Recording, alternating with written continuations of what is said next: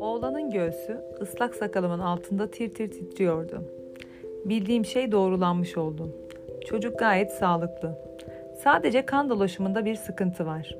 Vesveseli annesi tarafından içi dışı kahveyle doldurulmuştu. Onun için en iyisi bir tekmeyle onu yataktan atmaktı. Ben dünyayı kurtaracak değilim. Bu yüzden oğlanı yatakta bırakıyorum.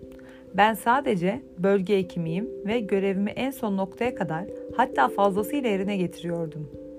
Maaşım çok düşük olmasına karşın yine de muhtaç olanlara ve yoksullara yardımı bırakmadım. Ancak şu an düşünülmesi gereken Rose'un iyi olup olmadığıydı. Oğlan ölmek isterse ölebilir. Neticede hepimiz bir gün ölmeyecek miyiz? Peki bir gün ben de öleceksem bu karda kışta ne işim vardı burada? Atım ölmüş. Koca köyde bir Allah'ın kulu bana atın ödünç vermezken araba için atları bir domuz ahırında şans eseri bulmam. Orada o atlar olmamış olsaydı domuzlarla gelmek zorunda kalacaktım herhalde. İşte olan buydu. Aileye dönüp başımı sallayıp veda etmeyi düşünüyordum. Hiçbir şey bilmiyorlardı ve bilselerdi de zaten inanmazlardı. Reçete yazmak kolaydır ama insanlara bir şey anlatmak çok zor.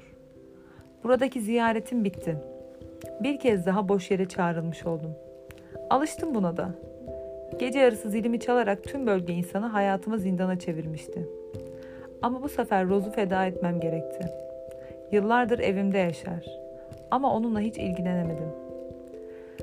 Bu istenmeyecek kadar büyük bir fedakarlıktı ve ne kadar çabalarsa çabalasınlar bana Rose'u geri getiremeyecek olan bu aileden kurtulmak için aklımı çalıştırdım. Olayı geçici bir süreliğine değişik bir biçime soktum. Ama çantamı kapatıp kürk pantoma uzanırken tüm aile bir arada duruyordu. Baba eline rom kadehiyle burnunu çekiyor. Anne açıkça hayal kırıklığına uğramış halde benden ne bekliyor insanlar? Gözlerinde yaşlarla dudaklarını ısırıyor.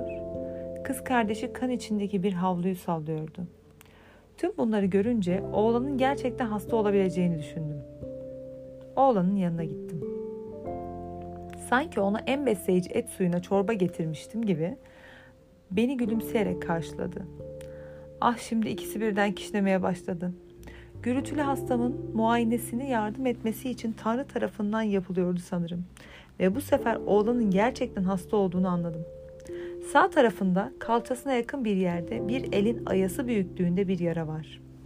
Gül kırmızısı renginde, pembenin farklı tonlarında, çukur kısımları daha koyu, kenarları daha açık renkte, düzensiz kan pıhtılarının yumuşacık kabardığı, yer üzerine açılmış bir maden ocağına benzeyen bir yaraydı.